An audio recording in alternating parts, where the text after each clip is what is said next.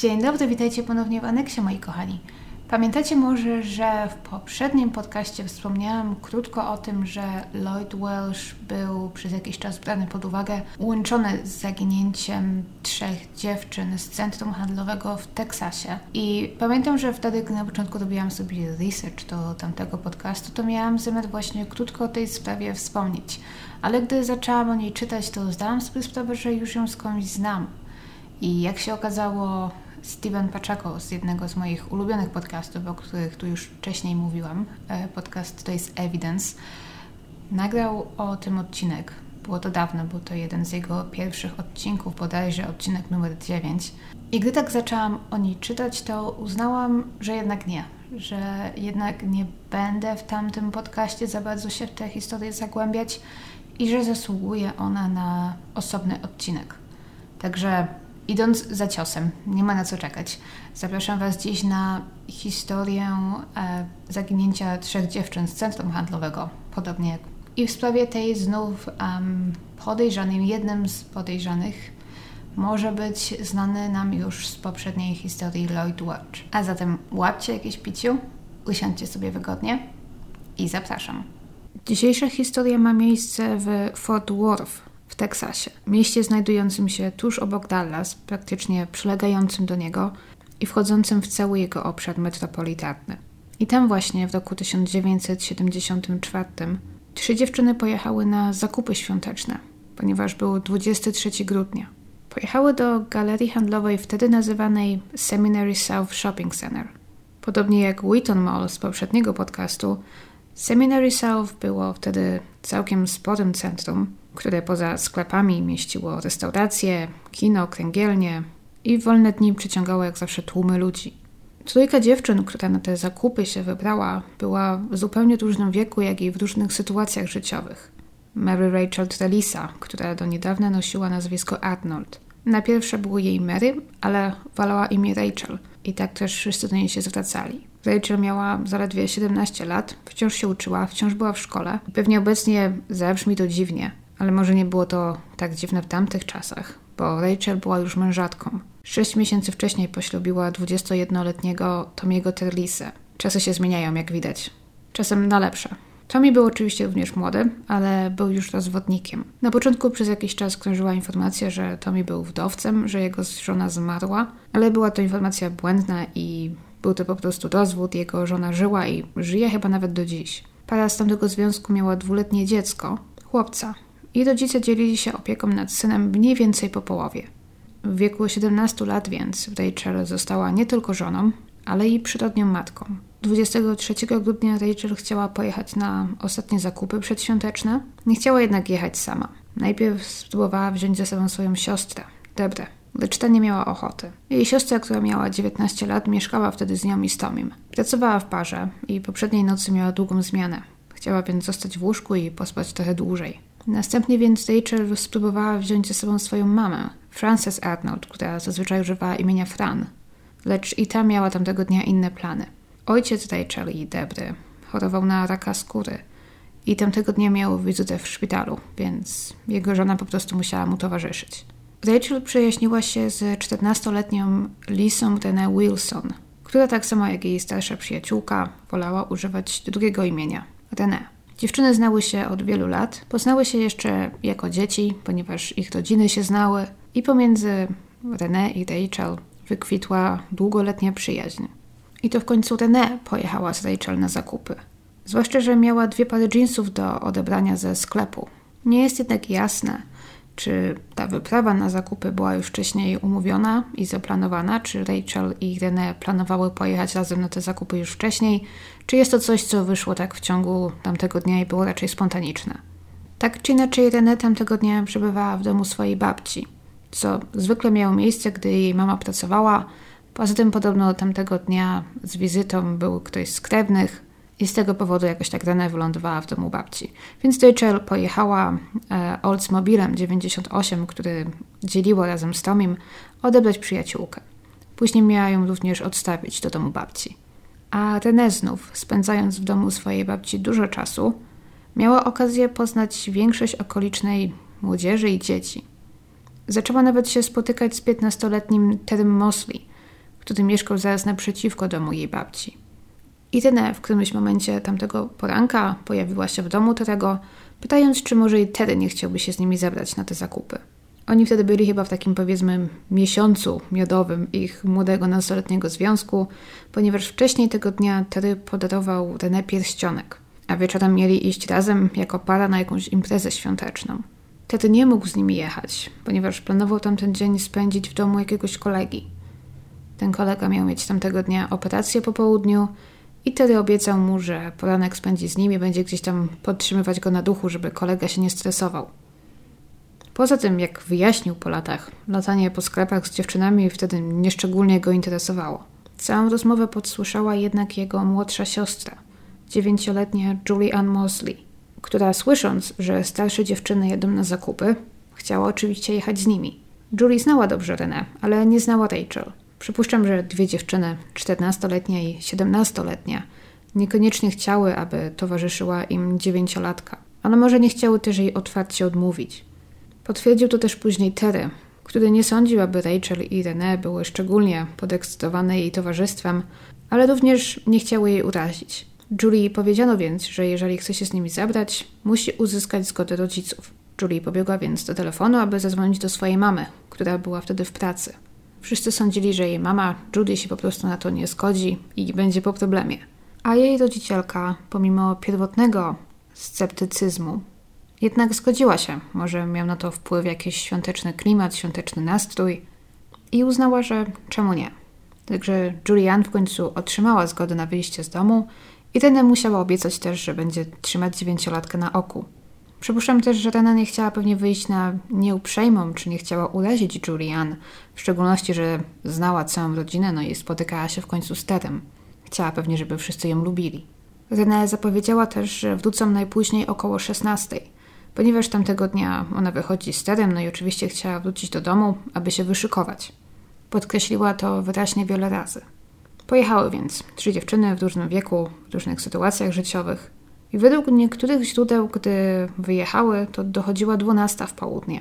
Ale według innych źródeł, jak i według członków rodziny, było to trochę wcześniej. Dziewczyny miały więc minimum 4 godziny na zakupy, prawdopodobnie trochę więcej. Po drodze do centrum handlowego zatrzymały się w innym sklepie, Blue Navy, gdzie Dana miała właśnie do odebrania wcześniej odłożone dla niej rzeczy. Dwie pary jeansów, dzwonów z niskim stanem, ostatni krzyk mody. Sprzedawca w tym sklepie potwierdził później, że te trzy dziewczyny istotnie się tam pojawiły, René spodnie odebrała i nawet poprosiła o skorzystanie z przymierzalni, aby móc przebrać swoje stare jeansy na nową parę. Była nimi bardzo podekscytowana. Po czym cała trójka prawdopodobnie pojechała do Seminary South Mall, parkując na pierwszym piętrze parkingu koło wyjścia do znanego wtedy sklepu outletowego Sears. Przynajmniej przypuszcza się, że to one tam dojechały i zaparkowały i że w ogóle tam dotarły. Można też znaleźć informację, że starsze rodzeństwo dziewięcioletniej Julie Ann, Janet i Terry Ann również pojechały tamtego dnia do Seminary South Mall, mniej więcej w tym samym czasie. I że cała piątka planowała się spotkać w centrum handlowym w jakimś tam konkretnym sklepie około 12 co znów potwierdzało wersję, że dziewczyny pojechały tam znacznie wcześniej niż południe, jak się zwykle mówi. Cała grupa tam umówiła się w jakimś konkretnym miejscu, ale Rachel, René i Julian nigdy się nie pojawiły. Janet i Terry Ann kontynuowały więc zakupy, sądząc, że wcześniej czy później po prostu odnajdą się w tłumie. Niestety nie odnalazły. Janet i Terry Ann nie zobaczyły już nigdy więcej swojej małej siostry, ani dwóch starszych dziewczyn, które jej wtedy towarzyszyły.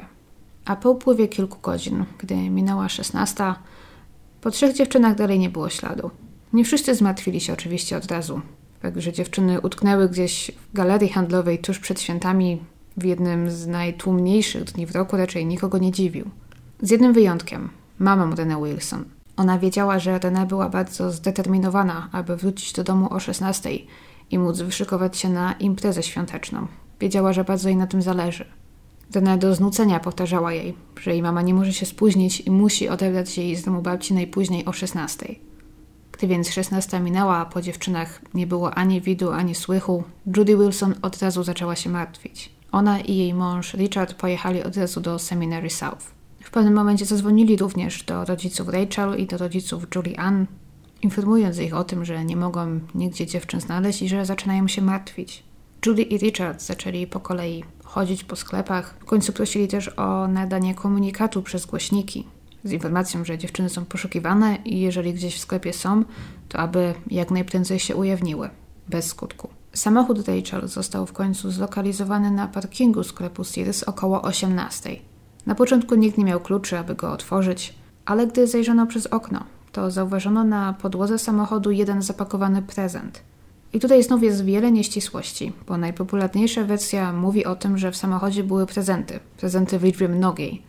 Przez co rodzina założyła, że dziewczyny w którymś momencie wróciły do samochodu, że na przykład aż tyle nakupowały, że ciężko było im z tym wszystkim chodzić i wróciły do samochodu w którymś momencie, aby się odciążyć, po czym wróciły dalej na zakupy.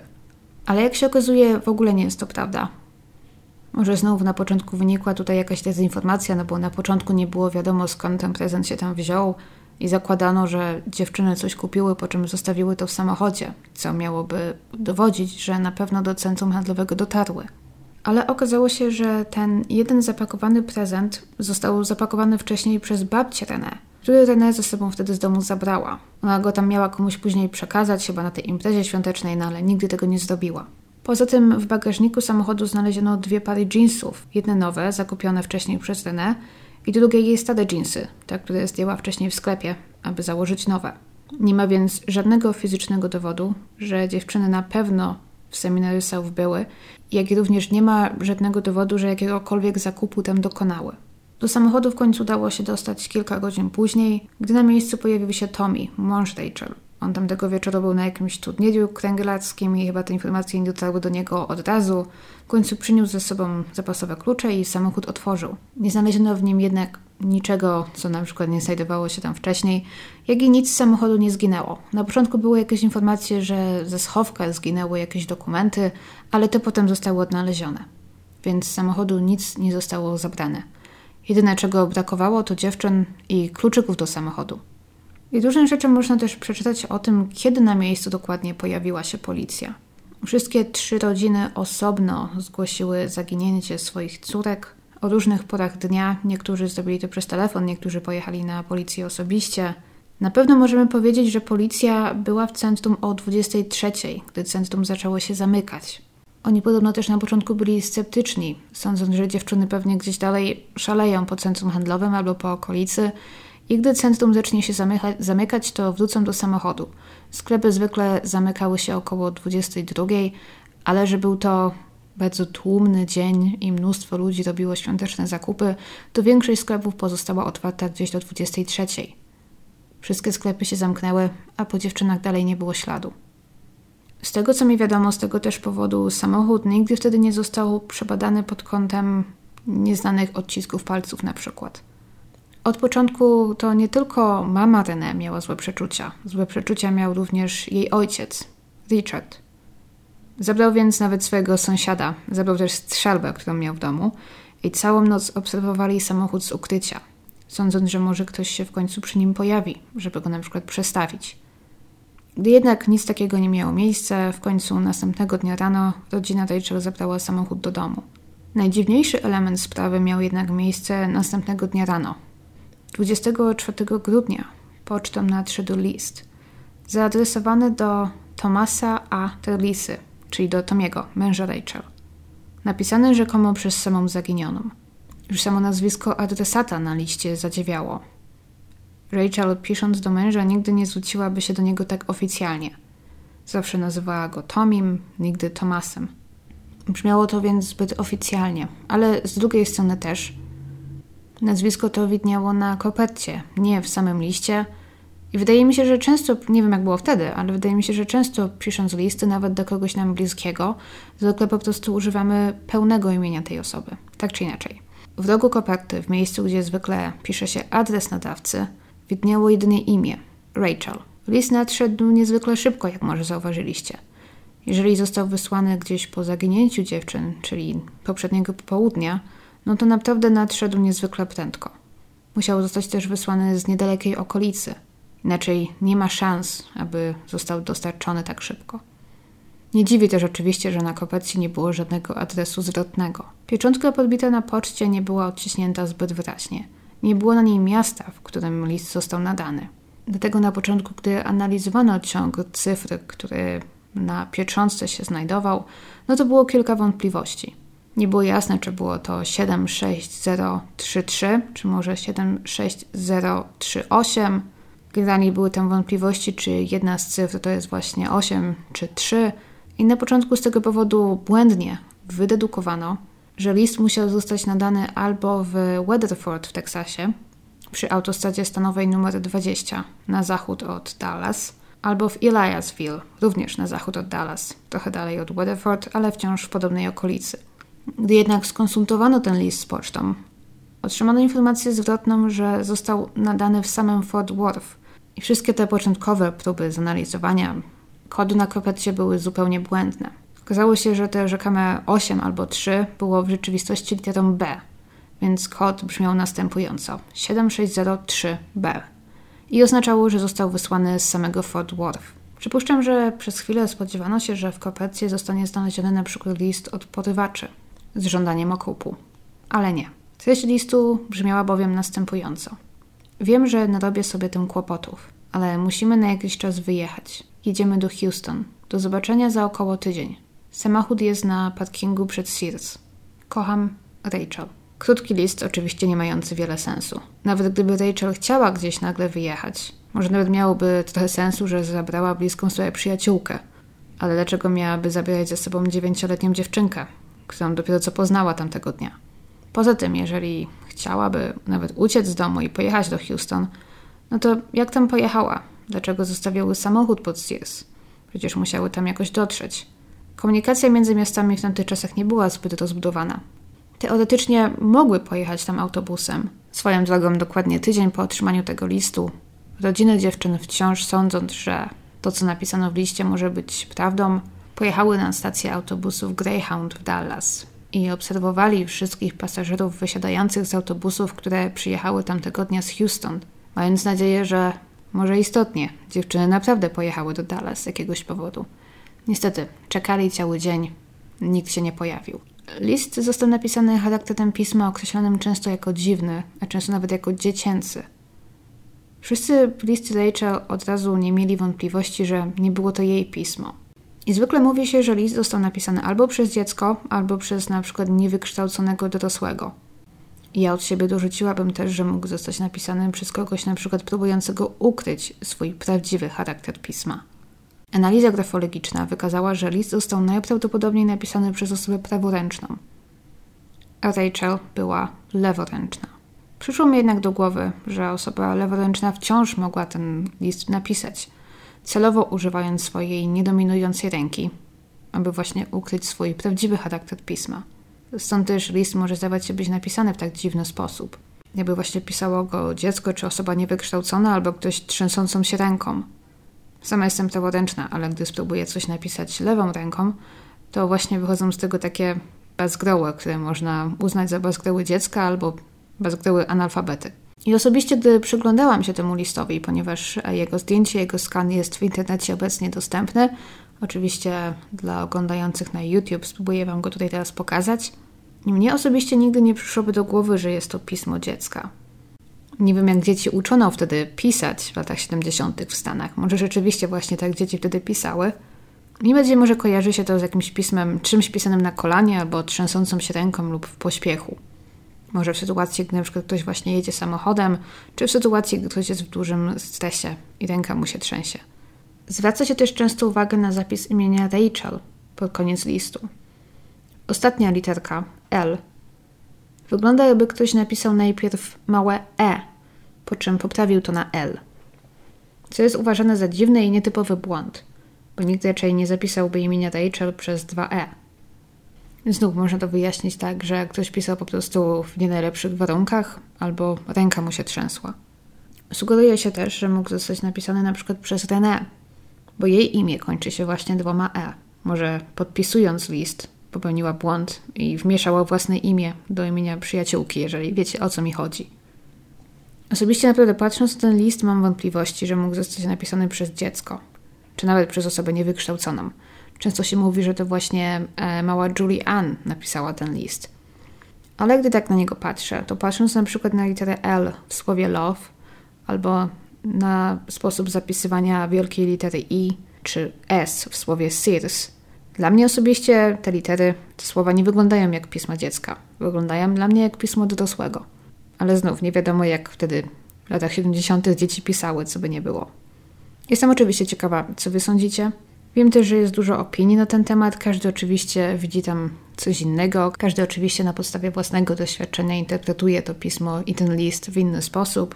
Niektórzy uważają to pismo za bardziej typowo męskie, bardziej typowo kobiece. Ja osobiście przychylam się do tego, że wygląda na raczej bardziej typowo kobiece. Ale znów tylko typowo, bo zawsze jest możliwe, że i mężczyzna będzie miał taki charakter pisma. Jeżeli naprawdę miałabym wybierać, to mi się wydaje, że ten list został napisany przez osobę dorosłą albo przez nastolatkę, ale nie przez dziecko. I przez prawdopodobnie kobietę. I że został napisany w pośpiechu, może w kiepskich warunkach albo w dużym stresie. Wyobrażam sobie na przykład zestresowaną, czy nie wiem, może uprowadzoną Rachel, której ktoś każe coś takiego napisać, grożąc jej na przykład. Widzę, jak, nie wiem, zapłakana, zdenerwowana dziewczyna pisze trzęsącą się ręką. Wtedy mam wrażenie, że ten list mógłby właśnie tak wyglądać. Ale znów, to jest tylko moje mocno subiektywne odczucie. Można znaleźć dużo informacji też o tym, że list został poddany analizie grafologicznej, porównywano go z próbkami pisma Rachel, ale eksperci podobno nie mogli powiedzieć niczego na pewno. Głównie dlatego, że jest to próbka no, bardzo mała, no i dosyć nagryzmolona. Coś, co można powiedzieć na pewno, to to, że ktokolwiek ten list napisał, znał imię Rachel, znał imię, pierwszą literę imienia i nazwisko Tomiego. Znał też jego adres oraz wiedział, gdzie samochód się znajduje. Więc albo była to sama Rachel, albo któraś z towarzyszących jej dziewczyn, albo ktoś, kto je znał. Lub ktoś, kto je uprowadził oczywiście i wyciągnął z nich te informacje. Może warto też wspomnieć o tym, że gdy list nadszedł do domu, to w domu byli tylko Tommy i Debra. Po przeczytaniu go, Debra wzięła ten list i pojechała z nim do domu swoich rodziców. Wiedziała bowiem, że wtedy w domu jej mamy i taty przybywali policjanci. Pojawiła się tam oczywiście z listem, ponieważ chciała im to pokazać i powiedzieć, co się stało, ale pojawiła się z listem bez koperty, o której w całym tym zamieszaniu zapewne zapomniała. Musiała więc po nią oczywiście wrócić. No ale wszystko to spowodowało, że pojawiły się podejrzenia. Czy list na pewno przyszedł w tej kopercie, czy w ogóle jakaś koperta była, czy może była to fabrykacja ze strony Debry lub Tomiego. Nie ma na to żadnych dowodów, ale jest to coś, co jest często powtarzane, więc nie mogłam tego przemilczeć. Wszyscy bliscy Rachel również zgodnie twierdzą, że ani przez chwilę nie wierzyli, że to ona napisała ten list, a na pewno nie napisała go dobrowolnie. Wiele lat później został zbadany pod kątem śladów DNA, gdy takie badania tylko stały się dostępne pod koniec lat 90. Znaleziono wtedy na nim ślady DNA, które nie pasują ani do Rachel, ani do Tomiego, ani do Dobry, ani do nikogo ze związanych ze sprawą osób. Nie pasuje też do żadnego znanego policji przestępcy, którego DNA znajduje się w bazach policyjnych. W roku 2017 list poddano ponownej analizie grafologicznej. Tym razem na prośbę rodziny Rachel, która za to zapłaciła i to zorganizowała. Analiza wykonana przez grafolog Wendy Carlson wykazała, że pismo z tajemniczego listu jest prawie w 100% pismem Tomiego. Ale, ale nie ma jeszcze co świętować, ponieważ analiza Wendy Carlson znów jest podawana w mocną wątpliwość z kilku powodów. Wendy wydała tę opinię jedynie na podstawie skanu tego listu i jego zdjęcia. Nie miała go nigdy fizycznie w rękach nawet przez chwilę. Przypuszczam, że dlatego, że list ten dalej jest w posiadaniu policji. A podczas analizy grafologicznej, jak można się dowiedzieć, ważnym elementem często są drobne szczegóły. Na przykład to, jak mocno piszący przyciska długopis do papieru. Takie małe detale, jak na przykład, nie wiem, pisząc e, daszek nad literką T, czy zaczyna ten daszek pisać od lewej strony, czy od prawej strony. Takie małe szczegóły, gdzie łatwo jest skopiować czyjś charakter pisma albo zmienić swój własny – tak ciężko jest zmienić tak małe niuanse, z których nawet nie zdajemy sobie sprawy. A Wendy Carson nie miała szans tego zbadać. Poza tym ktoś nawet znalazł i wyciągnął przeciwko niej jedną sprawę, w której jej analiza okazała się być błędna. W tamtej sprawie chodziło o jakiś spór o spadek i o to, czy podpis pod czyimś testamentem był czy nie był sfałszowany. I Wendy, jak później orzekł sąd, który wydał wyrok w jej sprawie, Wendy doszła do błędnych wniosków, ponieważ od początku była w sprawie subiektywna. I generalnie wydała taką opinię, na jakiej zależało ludziom, którzy jej to zlecili. Więc tutaj mogło dojść do podobnej sytuacji, biorąc pod uwagę, że jej zleceniodawcy to rodzina Rachel, a większość członków rodziny Rachel ma bardzo mocne podejrzenia właśnie co do Tomiego, ale o tym jeszcze później. Więc tak, tyle badań, tyle analiz, a dalej nie wiemy niczego na pewno. Kilka osób pracujących w galerii handlowej tamtego dnia miało zgłosić m.in., że jakaś klientka, starsza kobieta, poinformowała ich tamtego dnia, 23 grudnia, że widziała, jak jakieś trzy dziewczyny wsiadają, czy może raczej są wręcz wpychane, zaganiane do samochodu, do pick-upa przez kilku mężczyzn. Ale ta starsza kobieta, która miała być tego świadkiem, nigdy nie została odnaleziona. Później odnaleziono mężczyznę, który opowiedział bardzo podobną historię, ale tym razem nie był to pick-up, a van. I gdy podszedł bliżej, to trochę zaniepokojony, chciał zobaczyć, co, co się dzieje, to jeden z mężczyzn odwrócił się do niego i kazał mu się nie interesować, ponieważ, jak powiedział, są to rodzinne sprawy. Ktoś inny znów zgłosił, że widział jakieś trzy dziewczyny w samochodzie ochrony galerii handlowej. Później pojawiła się też informacja, że trzy dziewczyny mogły być widziane w sklepie z płotami, w sklepie z nagraniami, w towarzystwie jakiegoś młodego mężczyzny, opisanego jako biały, wysoki, z ciemnymi włosami. Ale biorąc pod uwagę znów jakie tłumy były wtedy na zakupach, no to niczego nie można brać za pewnik. Przypuszczam, że wiele osób pracujących w handlu wie, że 23 grudnia jest jednym z najbardziej tłumnych dni w roku. Albo był może w czasach przedpandemicznych. I ta informacja, że one mogły być widziane w towarzystwie jakiegoś młodego mężczyzny, wpłynęła nie bezpośrednio na policję, ale do rodziny Rachel, ale o tym też jeszcze na końcu. Natomiast kilku innych świadków również twierdzi, że prawdopodobnie dziewczyny w sklepie widziało, ponieważ René miała tamtego dnia na sobie podkoszulek z napisem Sweet Honesty. I było to coś, co rzuciło się w oczy i wiele osób zapamiętało. Więc są przesłanki, są powody podejrzewać, że dziewczyny istotnie do centrum handlowego dotarły bezpiecznie.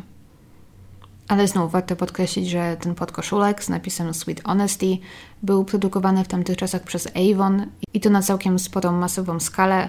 I więc biorąc pod uwagę, jakie tłumy były znów wtedy w sklepie, to możliwe jest, że w centrum znajdowała się jakaś inna dziewczyna w identycznym podkoszulku. Ale to już oczywiście tylko spekulacje. Rozgłos spowodował, że na policję, jak i do rodzin zaginionych zaczęło wyzwaniać mnóstwo ludzi. Niestety też i żartownisie. A może powinnam powiedzieć zaburzeni ludzie, którzy czerpią przyjemność z nękania rodzin ofiar, bo żartem nazwać tego nie można. 6 lutego 1975 roku, około 11 rano, mama Julian, Rian, otrzymała telefon, który mocno wrył jej się w pamięć. Mama Dziecięcy głos zapytał po drugiej stronie. Czy to Julian? zapytała Rian. Dziecięcy głos odpowiedział twierdząco. Na co kobieta odparła: Jeżeli to żart, to proszę, przestańcie. Po czym zapytała: Gdzie jesteś? Nie wiem, odparł dziecięcy głos. Po czym zdążył jeszcze kilka razy powtórzyć słowa mama i zaczął mówić coś dalej, ale w tym momencie jakby oddalił się od słuchawki, trochę tak jakby osoba dzwoniąca została odciągnięta od telefonu. I Rian nie usłyszała już nic więcej, po czym połączenie zostało zerwane. Rian do końca będzie później utrzymywać, że głos brzmiał zupełnie jak jej dziewięcioletnia córka, lecz brzmiała trochę jakby była chora lub bardzo słaba. Nie był to pierwszy tak dziwny telefon. Później podobny telefon odebrał Terry Mosley i po drugiej stronie usłyszał kogoś, kto przedstawił się jako René, Wtedy oczywiście, znając Renę bardzo dobrze, od razu zdał sobie sprawę, że nie jest to wcale głos jego dziewczyny i oskarżył dzwoniącym o okrutne oszustwo. Telefony jednak zaczęły nadchodzić dalej. Wtedy też zdołał utrzymać dzwoniącą na tyle długo przy telefonie, że policji w końcu udało się namierzyć, skąd dzwoniono. Okazało się, że to jakoś 14-letnia dziewczyna z Dallas stroiła sobie żarty. Gdy przesłuchała ją, do wszystkiego się przyznała, ale zapewniała, że wykonała wszystkie te telefony, o które ją oskarżano, poza jednym, tym telefonem, w którym ktoś mówił mamo do Rian. Przysięgała, że to nie ona wykonała ten telefon i była nawet gotowa poddać się testowi wykrywaczem kłamstw, aby to udowodnić. A w dniach, a nawet tygodniach i miesiącach po zaginięciu dziewczyn, Pojawiło się też wiele zgłoszeń, że były one widziane w różnych miejscach w Fort Worth, w Dallas, w Teksasie, co mogłoby wskazywać na to, że nigdy nie opuściły okolicy, jeżeli oczywiście przynajmniej niektóre z tych, z tych informacji są prawdziwe. Miały być widziane na stacjach benzynowych, w Walmartie, w sklepie z ubraniami, czasem same, czasem w towarzystwie jakichś mężczyzn. Zwykle jednak zawsze zgłaszano, że widziano Rachel i René. Nigdy nie widziano Julie Ann. Ja osobiście wątpiłabym w większość tych zgłoszeń, ponieważ patrząc na zdjęcia, które wtedy były drukowane w gazetach, zdjęcia zaginionych dziewczyn, no to jakość tych zdjęć jest często kiepska, często czarno-biała. I przypuszczam, że nie jedna para nastolatek mogła być wzięta właśnie za Rachel i René. Rachel i Debra miały też młodszego brata, który mieszkał wtedy z rodzicami. I ten brat teraz jako dorosły człowiek bardzo się angażuje w poszukiwanie Rachel, jak i w poszukiwanie innych dziewczyn. To spowodowało też dużo podziałów i kłótni w rodzinie, ponieważ zaczęły się tam pojawiać różne wzajemne oskarżenia. Ale Rusty właśnie, przynajmniej do niedawna, uważał, że Rachel wciąż żyje i z jakiegoś powodu wraca do Fort Worth w okresie świątecznym każdego roku. Co jest ciekawe, no bo to przecież w świątecznym okresie właśnie zaginęła. Rusty miał twierdzić że są jakieś wiarygodne, wiarygodne, ale nie oczywiście potwierdzone oficjalnie, zeznania ludzi, którzy widzieli ją w okolicach Fort Worth nawet w roku 1998 czyli 24 lata po jej zaginięciu. Rusty sugerował też, że jedynie Rachel pozostaje jeszcze przy życiu i że są ludzie, którzy dobrze wiedzą, gdzie przebywa i co się z nią dzieje. Oraz sugerował, że Rachel ukrywa się celowo. Zasugerował też, że ktoś manipuluje i fabrykuje dowody w śledztwie – ale osobiście nie potrafię powiedzieć, czy jest to czymś potwierdzone, czy jest to może jakaś teoria spiskowa, ponieważ Rusty przez długie, długie lata, gdzieś od początku lat 90., współpracował z prywatnym detektywem, który nazywa się Dan James. Nie jestem do końca pewna jego kwalifikacji. Uważa się, mówi o sobie jako prywatny detektyw. Przypuszczam, że jakieś doświadczenie ma i on sam po prostu interesował się tą sprawą od lat 70., gdy o tej sprawie się dowiedział, ale nigdy nie zostało to poproszone, nigdy nie został zatrudniony do przyjrzenia się sprawie przez rodzinę. Po prostu zaczął się tym interesować i w końcu w latach 90. udało mu się nawiązać kontakt z Rustym i ci dwaj panowie jakoś tam razem zaczęli nad tym pracować. Ale od tego czasu, od czasu, kiedy Rusty zaczął z Danem Jamesem współpracować, to zaczął coraz bardziej podejrzewać innych członków rodziny, zaczęły pojawiać się różne wzajemne oskarżenia. I jego mama, Fran, nawet powiedziała raz, że Dan James wręcz zatruł Rustiemu umysł i zupełnie podzielił ich rodzinę. I tak, kogo Rusty oskarża?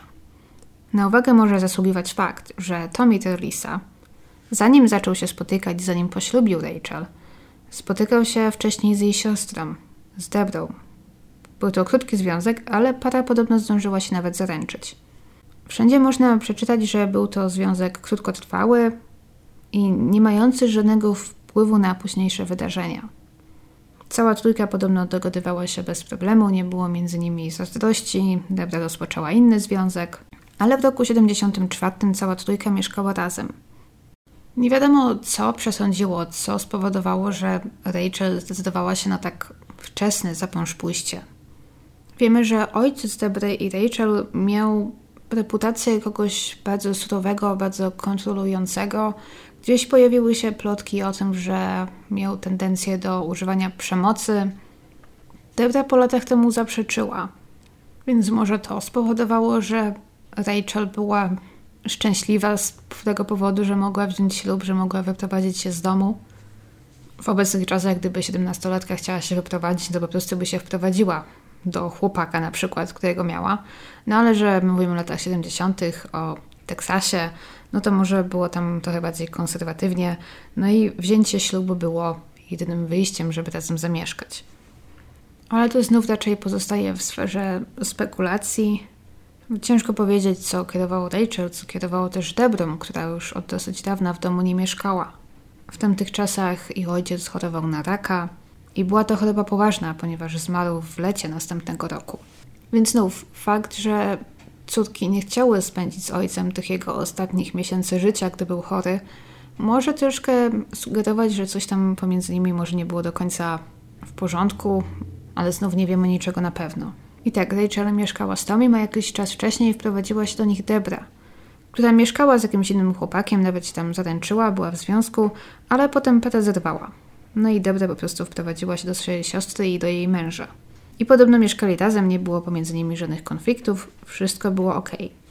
Może po prostu były szczęśliwe, że wyniosły się z domu, kto wie. Ale to Dan James właśnie zasugerował Rustiemu, że z jego obserwacji i informacji, jakie zebrał, wynika, że należałoby się przyjrzeć właśnie Debrze jako możliwej podejrzanej w sprawie zaginięcia. Uważał, że motywem mogło być na przykład dobrze ukrywana zazdrość, że Debra może wie coś więcej, że może zdecydowała się z jakiegoś powodu pozbyć siostry. Ale nawet jeżeli tak było, to wciąż nie jest jasne, jeżeli Debra chciała się istotnie pozbyć siostry, to dlaczego tutaj w cudzysłowie oczywiście miałaby się również pozbywać René i Julie Ann? Wszystko to przecież niepotrzebnie utrudniłaby sytuację. Wystarczyłoby zaatakować Rachel, gdy jest sama, a już na pewno nie w publicznej przestrzeni pełnej ludzi. Obecnie Rusty i Debra zerwali ze sobą kontakt i żyją w konflikcie. Można też przeczytać, że Debra nie miała łatwo w życiu. Przeszła przez kilka burzliwych związków, w pewnym momencie wylądowała w ośrodku leczenia uzależnień, ale zawsze otwarcie broniła swojej niewinności. Rusty i Dan James chcieli poddać Debrę testowi wykrywaczem kłamstw, ale ta się nie zgodziła. I może nie ma się tutaj też czemu dziwić, ponieważ praktycznie każdy adwokat, każdy obrońca, który zostanie zapytany o radę w tej sprawie, od razu to swojemu klientowi czy klientce odradzi. Bezpośrednio po zaginięciu dziewczyn, Tommy Terlisa zaoferował wszystko, co miał. 2000 dolarów nagrody za informacje doprowadzające do odnalezienia zaginionej trójki. Gdy jednak nikt z niczym istotnym się nie zgłosił, to po około roku zabrał pieniądze i wyjechał, stopniowo odcinając się od rodziny żony. Z jednej strony można to wyjaśnić tym, że zdawał sobie sprawę, że nic więcej nie zmieni i że nie odzyska najwyraźniej żony. Porzucenie tego wszystkiego i zaczęcie życia od nowa mogą być mu oczywiście pomocne. Później złożył też o rozwód czy o anulowanie małżeństwa. Można jednak też dojść do wniosku, że jego prędka ucieczka i zaprzestanie poszukiwań były dosyć podejrzane i może zbyt prędkie. Jak długo ktoś powinien szukać swojego zaginionego małżonka, zanim się podda i wróci do normalnego życia, to jest rzecz niezwykle zmienna, niezwykle zależna od osoby, więc ciężko tutaj widać jakiś osąd. Ale tak, wiele członków rodziny uważa, że Tommy albo jest w tę sprawę jakoś zamieszany, albo przynajmniej coś o niej wie. To właśnie on i Debra wskazywani są jako osoby, które mogą tutaj wiedzieć coś więcej. Kuzynka Rachel udzieliła w ubiegłym roku wywiadu dla podcastu Dialogue. Kuzynka nazywa się Kelly Jean Arnold i ona właśnie powiedziała w tym wywiadzie, że ona należy do tej grupy, która jest przekonana, że Tommy Trelisa ma przynajmniej jakieś informacje, ma coś, czym z policją się jeszcze nie podzielił. I przyznaję, że gdy pierwszy raz czytałam o tej sprawie, to również od początku Tommy średnio mi się podobał. Zdziwiło mnie, że więcej oskarżeń pada w kierunku Debry niż jego. Ale wynikało to chyba z mojego problemu z zaakceptowaniem małżeństwa 17-latki, a w zasadzie 16-latki, bo gdy wzięli ślub, to mnie Rachel miało jeszcze 16 lat, a to miał wtedy 20. I jakoś tak okropnie mi to po prostu nie leżało i nie czułam się komfortowo z takim małżeństwem. Gdzie rozumiem, że 16-letnia dziewczyna może być pod wrażeniem chłopaka od niej starszego, który, nie wiem, ma jakoś tak to w życiu poukładane, ma dom, dziecko, pracę i może właśnie widzi w nim szansę na wydostanie się z domu, w którym nie czuje się najlepiej. Tak, to co dorosły mężczyzna może widzieć w 16-latce, no trochę mnie martwi. I nie wiem, po prostu długo nie mogłam tego przełknąć. Pomimo, że oczywiście nie było między nimi żadnej drastycznej różnicy wieku. Cztery lata to przecież naprawdę nieduża różnica.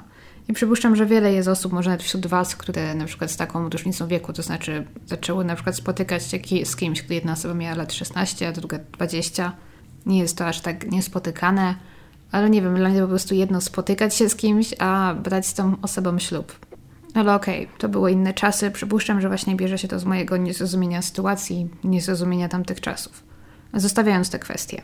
Uważam, że było to moje może niepotrzebne uprzedzenie do Tomiego, bo patrząc na to wszystko, no nie ma za wiele powodów czy dowodów, które mogłyby sugerować, że Tommy tutaj naprawdę wie coś więcej. Pomijając już fakt, że na tamten dzień ma całkiem dobre alibi, bo był w pracy.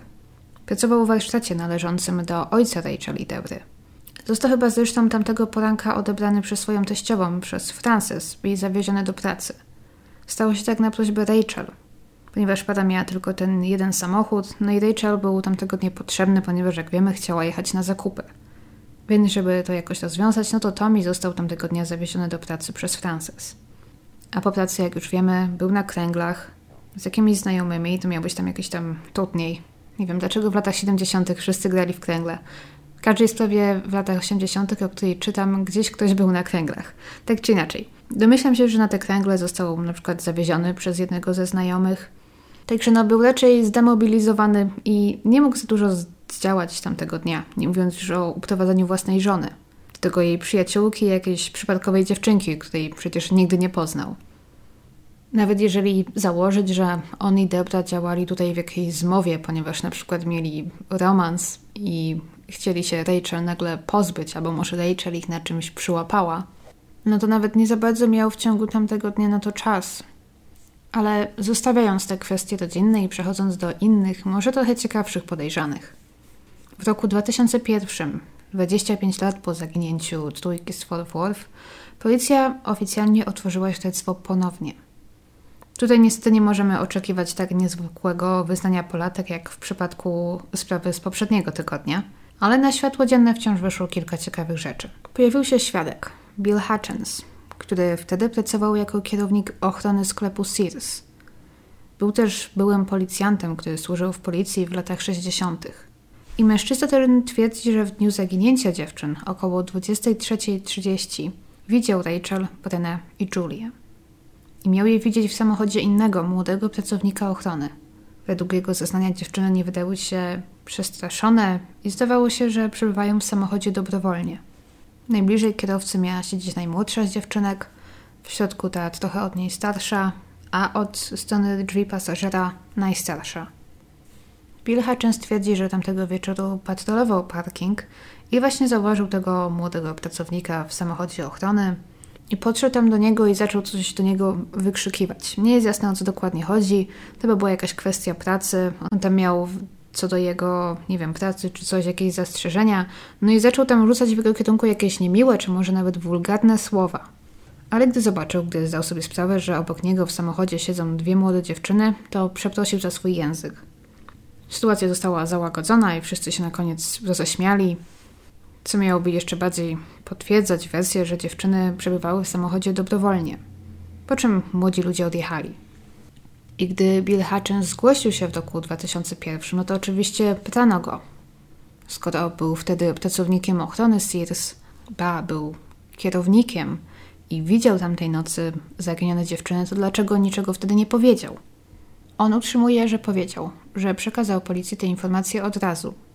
Gdy zdał sobie sprawę, że dziewczyny, które widział, są najprawdopodobniej uznawane za zaginione, od razu zadzwonił na posterunek policji, Opisał sekretarce policyjnej, co widział, zostawił swój numer telefonu, ale nigdy już nie usłyszał od policji nic więcej. Powiedział, że nie śledził tej sprawy i założył, że albo się rozwiązało, albo uznano, uznano, że jego informacje nie są poprawne lub nie są ważne. I zapomniał o tym wszystkim później. Dopiero gdy usłyszał o otwarciu śledztwa w roku 2001, zdał sobie sprawę, że jego zeznanie, jego informacje mogły zostać pominięte. Jest wiele problemów z tym zeznaniem. Były policjant słyszy o zaginięciu dziewczyn, uważa, że je widział. Dzwoni ze swoimi informacjami na policję, przekazuje je sekretarce i nigdy więcej się już tym nie interesuje.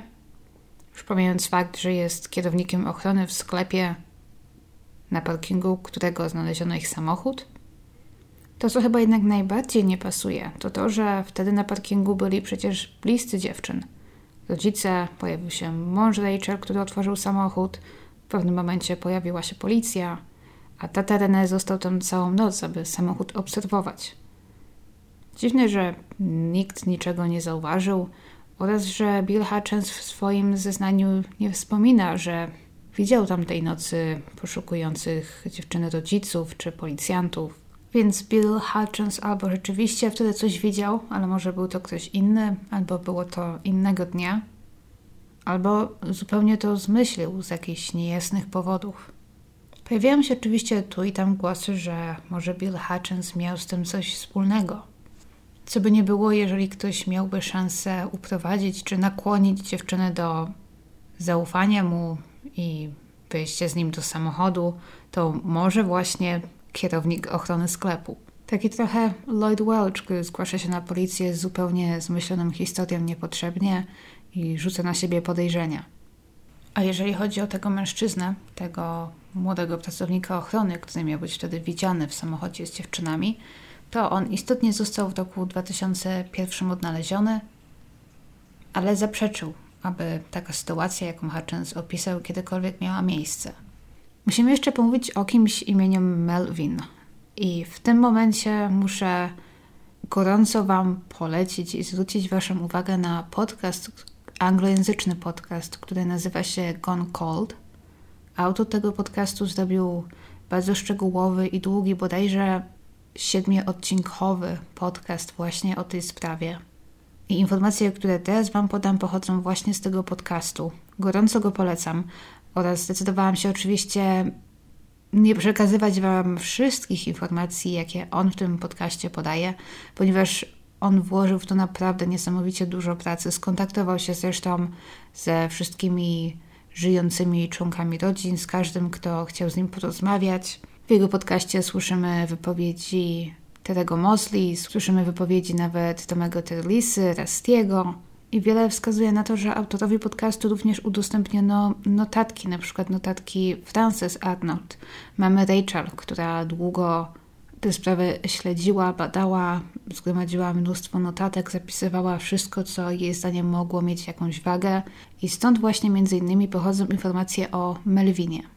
Kiedyś, nie wiadomo dokładnie kiedy, ale na jakiś czas jeszcze przed zaginięciem, przed wydarzeniami, o których mówimy, dobrze zepsuł się samochód. I gdy tak stała na poboczu drogi, to z pomocą nadszedł jej jakiś przypadkowy chłopak czy mężczyzna, znany właśnie pod imieniem Melvin. Melvin pomógł jej dopchać samochód do pobliskiego mechanika, ale nie zrobił tego tak zupełnie bezinteresownie. Bo po wszystkim poprosił Debrę o numer telefonu albo o jej adres – a ta, nie będąc zupełnie zainteresowaną, odmówiła mu.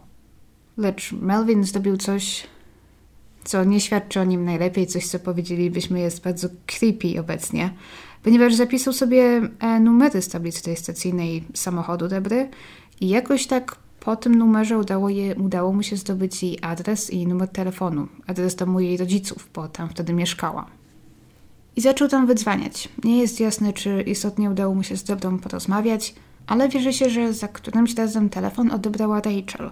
I Melvin zaczął właśnie z Rachel rozmawiać, opowiadając jej, że chodzi do liceum. I według Frances właśnie. Melvin miał pewnego razu, gdy Rachel miała 15 czy 16 lat, miał przyjść do ich domu.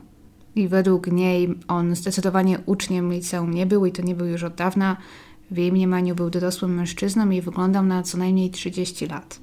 Melvin miał powiedzieć państwu Arnold, że jest pastorem metodystycznym, że ma dzieci i że poszukuje niani. Chciałby zatrudnić nianię, która się nimi zajmie i uznał, że Rachel byłaby idealna w tej roli. Byłaby to praca na pełny wymiar godzin i Rachel musiałaby się na stałe do jego domu wprowadzić, aby się tymi dziećmi zajmować. Pomysł absurdalny oczywiście od razu został przez rodziców odrzucony – Warto podkreślić, że informacje te pochodzą jedynie od Frances, od mamy Rachel.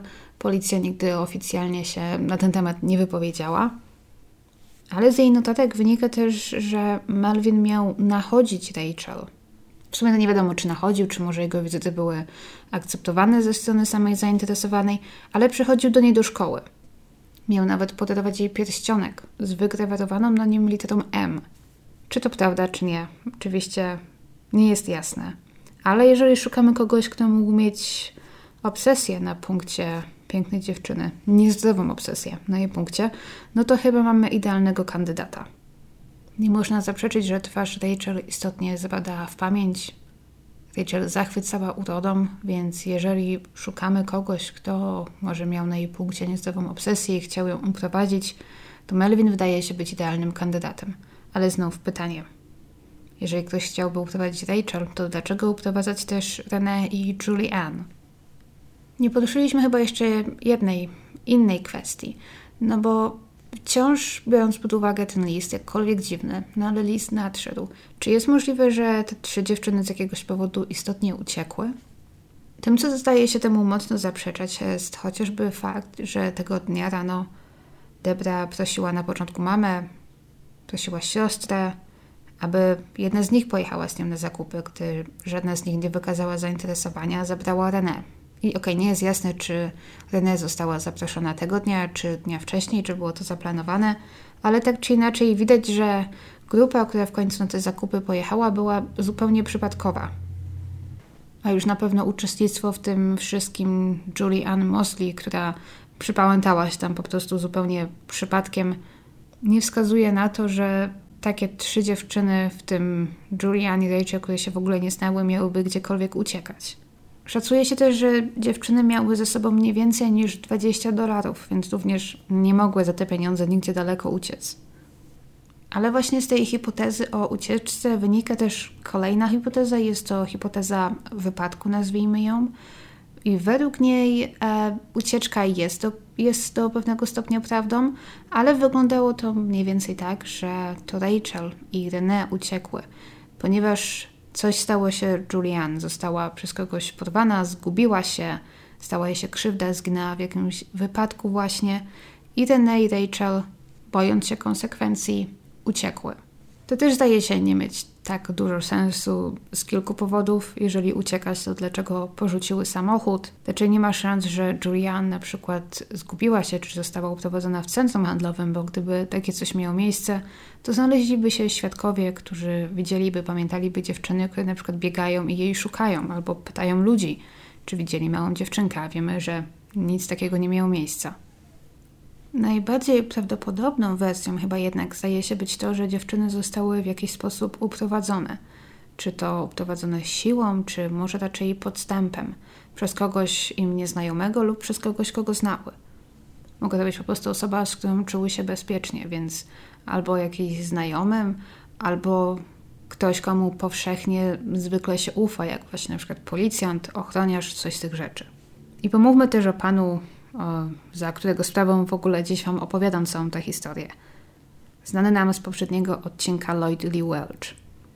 W wielkim skrócie, Lloyd Lee Welch został niedawno skazany za uprowadzenie i morderstwo Shirley i Kate Lyon, które zginęły z centrum handlowego Wheaton w Maryland w marcu 1975 roku, czyli trzy miesiące, zaledwie trzy miesiące po zaginięciu Rachel, René i Julianne. I nazwisko Lloyda Welcha, jak jego osoba generalnie została połączona z tą sprawą zaledwie kilka lat temu. Ale jeszcze właśnie zanim jego nazwisko w ogóle wyszło na światło dzienne i stało się łączone z tą sprawą, to już wcześniej te dwie sprawy gdzieś tam przez detektywów, amatorów były ze sobą łączone. Wiadomo, geograficznie może nie ma to za wiele sensu. Z Teksasu do Maryland jest oczywiście kawał drogi. Ale poza tym było kilka uderzających podobieństw. Mamy młode dziewczyny, idą do centrum handlowego w tłumny dzień i przypadają bez śladu. Uderzyła mnie jeszcze jedna rzecz. Do obu zaginięć dochodzi w okresie świątecznym, ponieważ w wypadku trójki z Teksasu one idą na zakupy przed świętami Bożego Narodzenia, a siostry Lyon znów zginęły w okresie wielkanocnym, więc znowu jest to może jakieś tam połączenie. I okazuje się, że Lloyd Welch razem ze swoją dziewczyną Helen Pracował dla wesołego miasteczka jeżdżącego po całych Stanach. I tak się złożyło, że w grudniu 1974 roku przebywał w związku z tym w Teksasie. Na początku błędnie sądziłam, że on przebywał wtedy dokładnie w Fort Worth albo w Dallas przynajmniej, ale nie, wesołe miasteczko tamtego dnia akurat było w Austin.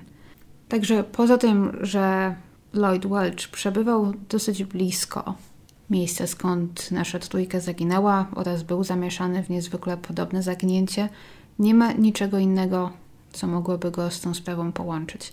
Nigdy nic o niej nie powiedział, nie wiemy oficjalnie nic o tym, aby został przesłuchany. I zdaje się, że szanse na to, że jest to sprawa jakoś zamieszany są niewielkie. Wiemy również, że na tym liście wysłanym do Tomiego znajdowały się DNA, które nie pasuje do nikogo z rodziny, jak i również nie pasuje oczywiście do wszystkich tych morderców, o których tutaj mówimy, wszystkich tych osób, oczywiście w przeszłości czy obecnie aresztowanych, przebywających w więzieniach, których DNA i odciski palców w bazach policyjnych się znajdują. A mówiąc o mordercach, to przejdźmy do kolejnego. Do mordercy może znanego niektórym jako mordercę z programu randkowego. Rodney Akala. Rodney Akala był seryjnym mordercą, który działał głównie w Kalifornii i w Nowym Jorku, ale nie tylko. W latach 70. głównie.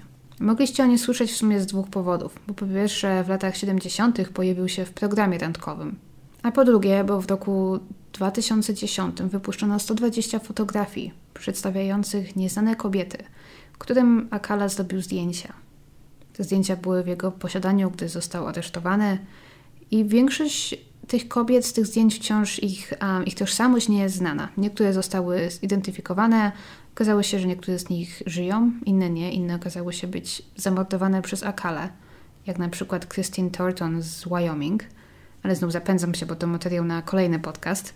Ale te zdjęcia oczywiście do dziś wszędzie krążą, można je bardzo łatwo znaleźć w internecie. I te zdjęcia, które wciąż są dostępne, te kobiety wciąż nie zostały rozpoznane. Nie jest jasne, czy żyją, czy nie, czy padły ofiarami Akali, czy wydarzyło się jeszcze coś innego. Jedno ze zdjęć, jak prędko zauważyli internauci, przedstawia kobietę łudząco podobną do Rachel. Podobieństwo na pierwszy rzut oka jest tak uderzające, że gdy wygooglowałam jej imię i nazwisko i zobaczyłam to zdjęcie w Google'ach, to od razu byłam przekonana, że to jest po prostu ona, że to jest po prostu kolejne jej zdjęcie. Pokażę Wam teraz to zdjęcie oczywiście. Jest na nim kobieta z zafarbowanymi na blond włosami, robiąca sobie chyba sama takie zdjęcie w formie takiego ówczesnego selfie. Gdy porównamy to zdjęcie z tym najbardziej popularnym, najbardziej rozpowszechnionym zdjęciem Rachel Tralisy, to rzeczywiście podobieństwo jest uderzające. Ale jak się tak dłużej człowiek pogapi i pozastanawia, to można popaść w wątpliwości. Nie pomaga też to, że w internecie można znaleźć trzy, może cztery zdjęcia Rachel. Poza tym najpopularniejszym i najbardziej rozpowszechnionym można też znaleźć zdjęcie z jej wesela, jak mnie mam, ale jest to dosłownie malutkie zdjęcie, taki malutki prostokąt i tylko jej twarzy wycięte z większego zdjęcia. Znalazłam jeszcze jedną fotografię wydrukowaną w jakimś artykule w gazecie w latach 70. I na tym zdjęciu Rachel w ogóle nie przypomina siebie z poprzednich zdjęć. Może gdybyśmy mieli więcej jej zdjęć w lepszej jakości, można by było tutaj wydać jakiś lepszy osąd. Najlepiej oczywiście byłoby o to zapytać jej rodzinę, osoby, które ją znały. I z tego co widziałam, zdania są niestety podzielone. Jest trochę niepewności. Niektórzy sądzą, że tak, niektórzy, że nie, niektórzy nie są pewni. Ale rodzina chyba ogólnie przychyla się do tego, że to jednak nie jest Rachel na zdjęciu Akali. Poza tym, co może najważniejsze, w 1974 roku Rodney Akala siedział w więzieniu i nie wyszedł z niego bodajże do roku 77. Więc Rachel musiałaby przeżyć gdzieś 3 lata i dopiero później natrafić na Akala w Kalifornii na przykład. Nie jest to niemożliwe, jeżeli weźmiemy pod uwagę jedną z popularnych tutaj hipotez, że dziewczyny mogły na przykład paść ofiarami handlarzy ludzi. Ale no nie nazwalibyśmy tej wersji raczej chyba najbardziej prawdopodobną. Jest mnóstwo też innych przestępców, którzy gdzieś tam są łączeni z tą sprawą. Niektórzy tak trochę z własnej woli, powiedzmy, bo sami chcieli się w nią wmieszać. Zdecydowanie nie wspomnę tutaj o wszystkich, ponieważ jest ich po prostu tak dużo i im dłużej się grzebie, tym więcej informacji można znaleźć na przykład o jakichś przestępcach, seryjnych mordercach, którzy akurat mogli w tamtym czasie przebywać w Teksasie albo mieć z Teksasem jakieś połączenia. No ale do przykładu, często może na przykład trafić na nazwisko Jamesa, Mike'a, Deba Deribena, nazywanego też The Mall Passer. I tak naprawdę jedyne połączenie tutaj jest takie, że jego rodzice mieszkali w Fort Worth i on tam czasem przebywał, ale nie jest nawet jasne, gdzie on się znajdował w grudniu 1974 roku tak dokładnie. Wiemy, że uprowadzał swoje ofiary czasem udając policjanta. Stał się też znany z tego, że e, był niezwykle sprytnym oszustem i używał często fałszywych pieniędzy w centrach handlowych. Ale to jest coś, czym zajął się dopiero w latach 80., więc nawet gdybyśmy chcieli założyć, że może właśnie jakoś tak natrafił na Rachel, Renę i Julię, przeprowadzając jakieś oszustwa w centrum handlowym, no to jest to coś, czym w latach 70. nie ma żadnych dowodów, że się jeszcze w ogóle zajmował. Ale tak, Debat Deliben to jest naprawdę ciekawa postać i wierzy się, że wiele z jego ofiar nie zostało jeszcze odnalezionych i zidentyfikowanych. Jest jeszcze taki pan jak James McAlpine, który został skazany w sprawie, która na pierwszy rzut oka wydaje się niezwykle prosta. McAlpine w 1991 roku postrzelił śmiertelnie swoją partnerkę. Mówię, że sprawa prosta, ponieważ nie ma wątpliwości, że to on ją postrzelił. Są świadkowie, są dowody, jest motyw. Gdy kobieta została postrzelona, to tylko on znajdował się z nią w pokoju, później był widziany jak uciekał. Więc skazanie go nie było żadnym problemem. Ale problemem okazała się być tożsamość zabitej przez niego kobiety. On ją znał od kilku lat i znał ją pod zmyślonym imieniem Mercedes. Ale nie było to jej prawdziwe imię i jej tożsamość do dziś nie jest znana. I to jest kolejna intrygująca sprawa. Jakoś tak ostatnio, nie wiem dlaczego, z jednej sprawy od razu wpadam w kolejną fascynującą sprawę więc możecie się już chyba domyśleć, co będzie tematem odcinka w przyszłym tygodniu. Ale teraz w wielkim skrócie. James McAlpine, będąc już w więzieniu za to morderstwo, zaczął opowiadać mnóstwo historii. Powiedział, że Mercedes poznał w Dallas.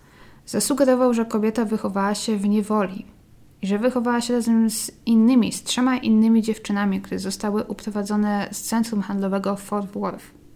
Zasugerował, że Mercedes je całkiem dobrze znała i że oni razem odwiedzali je czasem – i że trzy dziewczyny przez wszystkie te lata żyły gdzieś w rejonie Dallas. Miał powiedzieć policjantom następujące słowa. Jeżeli rozwiążecie tę sprawę, zdacie sobie sprawę, że rozwiązujecie również wiele innych nierozwiązanych spraw. Ale problem w tym, że James McAlpine był patologicznym kłamcą i zmyślał w sprawie praktycznie wszystkiego. Wierzy się zresztą, że wiele rzeczy, które powiedział o samej Mercedes to fikcja, ale nie można zupełnie przemilczyć jego komentarzy w tej sprawie ale również nie można brać ich za pewnik, bo James McAlpine, z tego co widziałam, nigdy nie wskazał dokładnie, gdzie te dziewczyny miały przebywać, albo gdzie przebywały obecnie i co się z nimi stało. Ale tak, o nim pewnie będzie więcej za tydzień. I okej, okay, na koniec zostawiłam jeszcze jednego podejrzanego, moim zdaniem chyba najbardziej wartego uwagi. Pomimo, że oficjalnie nie jest nawet znane jego imię i nazwisko. I znów wielkie podziękowania dla podcastu Gone Cold za poruszenie tematu tej osoby właśnie i znów jeszcze raz ten podcast bardzo polecam. Pamiętacie tatę René, Richarda Wilsona? To on miał właśnie bardzo złe przeczucia od początku co do tej sprawy i razem z sąsiadem i ze strzelbą obserwował ten samochód całą noc. Zanim jednak to uczynił, gdy jeszcze w ciągu dnia razem z żoną poszukiwał córki po centrum handlowym, wsiadł w pewnym momencie w samochód i pojechał do domu pewnego młodego człowieka, 18-letniego chłopaka – który mieszkał w sąsiedztwie domu babci René, czyli tam, gdzie René tamtego dnia przebywała. Jak się okazuje, zarówno René, jak i Rachel znały dobrze tego chłopaka. A Richard Wilson od początku miał co do niego złe przeczucia. Wilson opisał sytuację, która miała miejsce w listopadzie 1974 roku, jakiś zaledwie miesiąc przed zaginięciem. Było urodziny Rachel i z tej okazji w domu René dziewczyny urządziły jakąś taką małą imprezę czy posiadówkę – zaprosiły kilku znajomych. I gdy Richard wrócił wieczorem do domu z pracy, to zauważył, że Rachel oraz ten właśnie młody, 18-letni mężczyzna bardzo się mają ku sobie. Nie opisał, co dokładnie robili, ale przypuszczam, że było to coś w stylu obejmowali się, siedzieli sobie na kolanach, coś, coś w tym stylu, co tam młodzi ludzie nie robią. Ale cokolwiek robili, było to wystarczające, aby pana Wilsona oburzyć. On potem wziął Rachel na stronę i przypomniał jej, że przecież od paru miesięcy jest mężatką i że jak mężatka powinna się zachowywać. Oraz dodał też, że nie życzy sobie takiego zachowania pod swoim dachem. Z tego też powodu Richard Wilson zakazał swojej córce spotykać się z tym chłopakiem. Coś, o co René była podobno zła. Bo wszystko już mi tak jakby obu tym przyjaciółkom ten chłopak bardzo się podobał, jakby bardzo go lubiły. Ale gdy René i Rachel nagle przepadły, to właśnie z jakiegoś powodu Richardowi Wilsonowi ten chłopak od razu przyszedł do głowy i jego zaczęło coś podejrzewać. Od razu wsiadł więc w samochód i pojechał do jego domu, ale nikogo tam nie zastał. Więc nie jest jasne, gdzie w tamtym czasie ten młody człowiek przebywał. I tutaj znowu jedynym moim źródłem w tej historii jest e, Gone Cold podcast. I stamtąd pochodzi też właśnie kilka informacji, które oni sami podkreślają, że właśnie są trochę sprzeczne i trochę pomieszane. Bo według jednej wersji Wierzy się, że to właśnie ten młody chłopak mógł być osobą, która była widziana w sklepie z płytami tamtego dnia. Ten wysoki chłopak o ciemnych włosach mógł być właśnie tym podejrzanym osiemnastolatkiem, który towarzyszył dziewczynom. Ale z drugiej strony to podobno on sam zgłosił te informacje rodzinie Rachel. Powiedział, że widział je tamtego dnia w centrum handlowym w towarzystwie jakiegoś nieznanego mężczyzny czego rodzina też na jakiś czas się uczepiła, no bo jeżeli powiedział, że je tam widział, no to oznacza to, że również był w tym centrum handlowym. Ale on potem temu zaprzeczył. Został wprawdzie przesłuchany przez policję, ale podobno była to bardzo krótka rozmowa i niewiele z niej wynikło. A gdy Dan James i Rusty Arnold zaczęli trochę grzebać w tej sprawie, to okazało się, nie wiem skąd dokładnie, kto to dokładnie potwierdził, ale pojawiły się informacje, że on miał zostać tamtego dnia zaproszony przez Rachel na zakupy. Co w sumie ma sens, no bo Rachel widać, że pytała wiele osób, czy nie chcą z nimi jechać. Możliwe też, że może to Renego zaprosiła, no bo w końcu chciała najpierw wziąć Terego, który nie mógł iść. Także jeżeli obie dziewczyny go lubiły, no to ma sens, że może chciały go tamtego dnia ze sobą zabrać, zwłaszcza, że mieszkał w pobliżu. I on podobno komuś powiedział, nie wiem czy powiedział to detektywowi czy komuś innemu, ale powiedział, że rzeczywiście widział się tamtego dnia z dziewczynami, chyba w domu babci Rena albo przed domem, i że one go zaprosiły i że on myślał, że z nimi pojedzie, ale w końcu zmienił zdanie, bo jak to ujął, nie podobało mu się, jak René i Rachel się zachowywały, co określił słowem wyzywające. Nie wiem, co dokładnie dwie dziewczyny w towarzystwie dziewięciolatki robiły, co było tak wyzywające. No ale ten młody chłopak powiedział, że zamiast tego został w domu, został w domu starym z tym nowym chłopakiem René i że pili razem whisky. Wtedy zapytany o to powiedział, że nigdy go tamtego dnia nie widział, że jak powiedział, poszedł do tego kolegi, który miał mieć operację, więc tak naprawdę nie wiadomo, co tutaj ma być prawdą i skąd w ogóle te informacje się wzięły. Zarówno ten James, jak i Dusty chcieli się z nim skontaktować, chcieli zaprosić go, żeby z nimi porozmawiał, ale nigdy nie doszło do, do skutku. Z tego co wiem, podcast Gone Cold również próbował się z nim skontaktować, ale mężczyzna zmarł ten w ubiegłym roku, więc niestety o nic go już nie możemy zapytać. I sama nie wiem, jakie są moje odczucia w kierunku właśnie tego detektywa Dana Jamesa i Rusty'ego Arnolda, ponieważ z jednej strony wiele wskazuje na to, że oni bardzo dużo robią. Ale z drugiej strony też mam wrażenie, że to od nich właśnie wychodzą wszystkie te informacje, jak informacje o tym młodym 18-letnim chłopaku, jak informacje o tym, że to Debra mogła mieć z tym coś wspólnego. Oni generalnie, można odnieść wrażenie, po prostu rzucają oskarżeniami na każdego, kto jest w tę sprawę jakoś zamieszany, licząc na to, że może coś z tego wyjdzie. Ale na ich obronę trzeba powiedzieć, że też robią czasem dużo dobrego. W roku 2018 właśnie za sprawą Rastiego z jeziora Benruk, dużego jeziora w południowym Fort Worth, wyciągnięto dwa samochody. Wcześniejsze przeszukanie tego jeziora przy pomocy sonaru ujawniło, że na dnie zatopione są trzy samochody. Nie wiadomo, co dokładnie skłoniło go do skupienia się dokładnie na tym jeziorze i na tych samochodach, ale podobno jeden z zatopionych tam samochodów miał odpowiadać opisowi samochodu skradzionego mniej więcej w czasie, gdy doszło do zaginięcia dziewczyn w roku 74. Ostatecznie wyciągnięto tylko dwa samochody, jednego nie udało się wydobyć. Nie wiem, czy po prostu był w zbyt złym stanie, że po prostu to spadał się, nie dało się go wyciągnąć, ale tak czy inaczej te dwa samochody wyciągnięto. Niestety niczego istotnego nie znaleziono. No ale chyba jednak trzeba się zgodzić, że był to ciekawy trop. No bo trzy zatopione koło siebie samochody i trzy zaginone dziewczyny i te samochody zatopione tam od prawdopodobnie lat 70. Nawet jeżeli te samochody nie były w żaden sposób związane z zaginięciem dziewczyn, to chyba musimy się zgodzić, że samochody zatopione i porzucone przez tak długie lata na dnie jeziora są po prostu ciekawe i wiele osób pewnie interesowałoby, co można w nich znaleźć. Jest to też oznaka tego, że o sprawie do dziś nie zapomniano. I jeżeli Dan James, Dusty Arnold i reszta rodziny, reszta rodzin i bliskich wciąż będą tak grzebać, będą przyglądać się każdemu, kto w tę sprawę był zamieszany, no to jest szansa, że wcześniej czy później coś z tego będzie. Pamiętajmy, że wciąż mamy DNA na tym liście. Jeżeli DNA kiedyś zostanie połączone z jakąś osobą, która na przykład była już skazywana za jakieś przestępstwa, albo z kimś, kto może wcześniej dopuścił się na przykład jakiegoś uprowadzenia i innych przestępstw, no to jest szansa, że ta osoba się do czegoś przyzna, albo że przynajmniej będziemy mieli dosyć dobrego, dobrego potencjalnego podejrzanego. I tak zmierzając powoli do końca i zmierzając do jakiegoś podsumowania. Przykre jest, że tak niewiele mimo wszystko wiemy o tej sprawie. Mimo, że mam wrażenie, że jeżeli chciałabym, to zrobiłabym ten podcast i trzy razy dłuższym, opowiadając Wam po prostu o każdym najmniejszym szczególe i szczególiku, jaki można znaleźć. Ale mimo to, jeżeli chcemy znaleźć te potwierdzone informacje, nie spekulacje, nie plotki, nie informacje od podejrzanych prywatnych detektywów, ale potwierdzone informacje, to nie ma ich prawie w ogóle. To, co wiemy na pewno, to to, że dziewczyny ostatni raz były widziane w sklepie Blue Navy, gdzie René odebrała te dwie pary jeansów.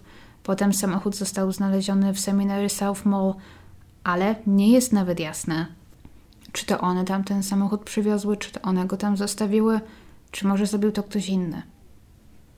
Mówi się o tym, że dziewczyny prawdopodobnie w centrum handlowym były widziane, więc wciąż chyba najbardziej prawdopodobna wersja wydaje się być taka, że one tam dotarły, samochód zostawiły, po czym opuściły centrum handlowe z kimś innym. I tutaj wracając jeszcze do tej kuzynki, która udzieliła wywiadu na temat tej sprawy w ubiegłym roku, to ona właśnie podzieliła się jednym z takich swoich um, hipotez czy pomysłów, jakie miała na temat tej sprawy. I trzeba przyznać, że była to hipoteza na tyle ciekawa, że chciałabym ją tutaj powtórzyć, przywołać. Ona zauważyła, że to centrum handlowe to znów było miejsce, które składało się z różnych budynków, z różnych sklepów w oddaleniu od siebie. Wszędzie wokół były parkingi oczywiście. Więc jeżeli ktoś na przykład zaparkował przed jednym sklepem i później z tego sklepu poszedł do kolejnego i do kolejnego i do kolejnego, to nagle można było znaleźć się dosyć daleko od swojego samochodu, a jeżeli byliśmy obładowani zakupami, to wcale nie tak łatwo było do tego samochodu z powrotem dotrzeć. Więc tej kuzynce przyszło do głowy, że może na przykład gdy dziewczyny szły do samochodu, na przykład natrafiły na kogoś, może albo kogo, kogo znały, albo komu ufały i ta osoba powiedziała im, o zaparkowałyście daleko, chodźcie, wskakujcie, podwiozę was. I niestety w ten sposób wykorzystała ich ufność. Ciężko sobie wyobrazić, że dziewczyny dobrowolnie zgodziłyby się wsiąść gdzieś do samochodu i odjechać gdzieś dalej, wiedząc, że samochód Rachel wciąż jest zaparkowany koło Sears i że przecież jakoś muszą wrócić ten samochód odebrać. Dlatego chyba uważa się, że cokolwiek się stało, zdecydowanie nie mogło to być nic dobrego i ucieczka jest zdecydowanie jedną z najmniej prawdopodobnych hipotez w tym wypadku. Osobiście mocno zgadzam się z tym, że dziewczyny zostały prawdopodobnie uprowadzone przez kogoś, komu albo ufały, albo znały. Moim zdaniem ta opcja, że mogły zostać zwabione przez kogoś, kto na przykład dawał policjanta albo ochroniarza, to jest coś, co zdaje się być bardzo prawdopodobne. Ale znów to ciekawe, że ktoś decydowałby się na taki krok w czasie tak tłumnego dnia, 23 grudnia, gdzie dosłownie wszędzie wokół są ludzie robiący zakupy. Ale może gdzieś tam właśnie działało to na korzyść porywacza czy porywaczy. Gdy wszędzie jest tak dużo ludzi, to jest mniejsza szansa, że ktoś naprawdę coś zapamięta. I jeżeli jeszcze mogę na końcu dorzucić swoje trzy groszy, to osobiście nie zgadzam się z tymi wszystkimi oskarżeniami, że to ktoś z rodziny, jak na przykład Tommy czy Debra, mogli mieć z tym zaginięciem coś wspólnego. Jeżeli mówilibyśmy na przykład tylko o zaginięciu Rachel, to rzeczywiście wydaje mi się, że szukanie sprawcy wśród jej rodziny miałoby sens. W szczególności, że żyła w takim dziwnym trójkącie z mężem i siostrą, gdzie mąż wcześniej spotykał się z siostrą. Można by się tutaj czegoś dopatrywać, ale w takim razie co z René i Julianne? One też zaginęły. Dlaczego im w takim razie robić krzywdę? Jedynym wyjaśnieniem mogłoby być to, że może albo był to jakiś wypadek, albo na przykład René i Julian były świadkiem czegoś, co stało się z Rachel, na przykład jakiegoś ataku na Rachel i z tego powodu również tutaj w cudzysłowie musiały zostać usunięte. Ale jest to chyba hipoteza jednak trochę naciągana. Tak czy inaczej, dziękuję Wam za słuchanie, dziękuję za oglądanie. Jestem ciekawa, ilu z Was znało tę historię, bo osobiście byłam pod dużym wrażeniem, że nie jest ona bardziej znana, że nie można o niej znaleźć więcej. Czytając o tej sprawie, czytałam o kilku innych długo nierozwiązanych sprawach z Teksasu, jak i z y, okolic Dallas, które właśnie ostatnio, między innymi dzięki testom DNA, zostały w końcu rozwiązane. Kilka z nich było naprawdę ciekawych, możliwe, że również sobie kiedyś o nich tutaj pomówimy. Tak czy inaczej, mam nadzieję, że i ta sprawa pójdzie w ślady wszystkich tych innych spraw rozwiązanych po latach i że kiedyś usłyszymy rozwiązanie. I to chyba tyle na dziś. Dziękuję Wam za słuchanie, dziękuję za oglądanie i do usłyszenia za tydzień. Pa!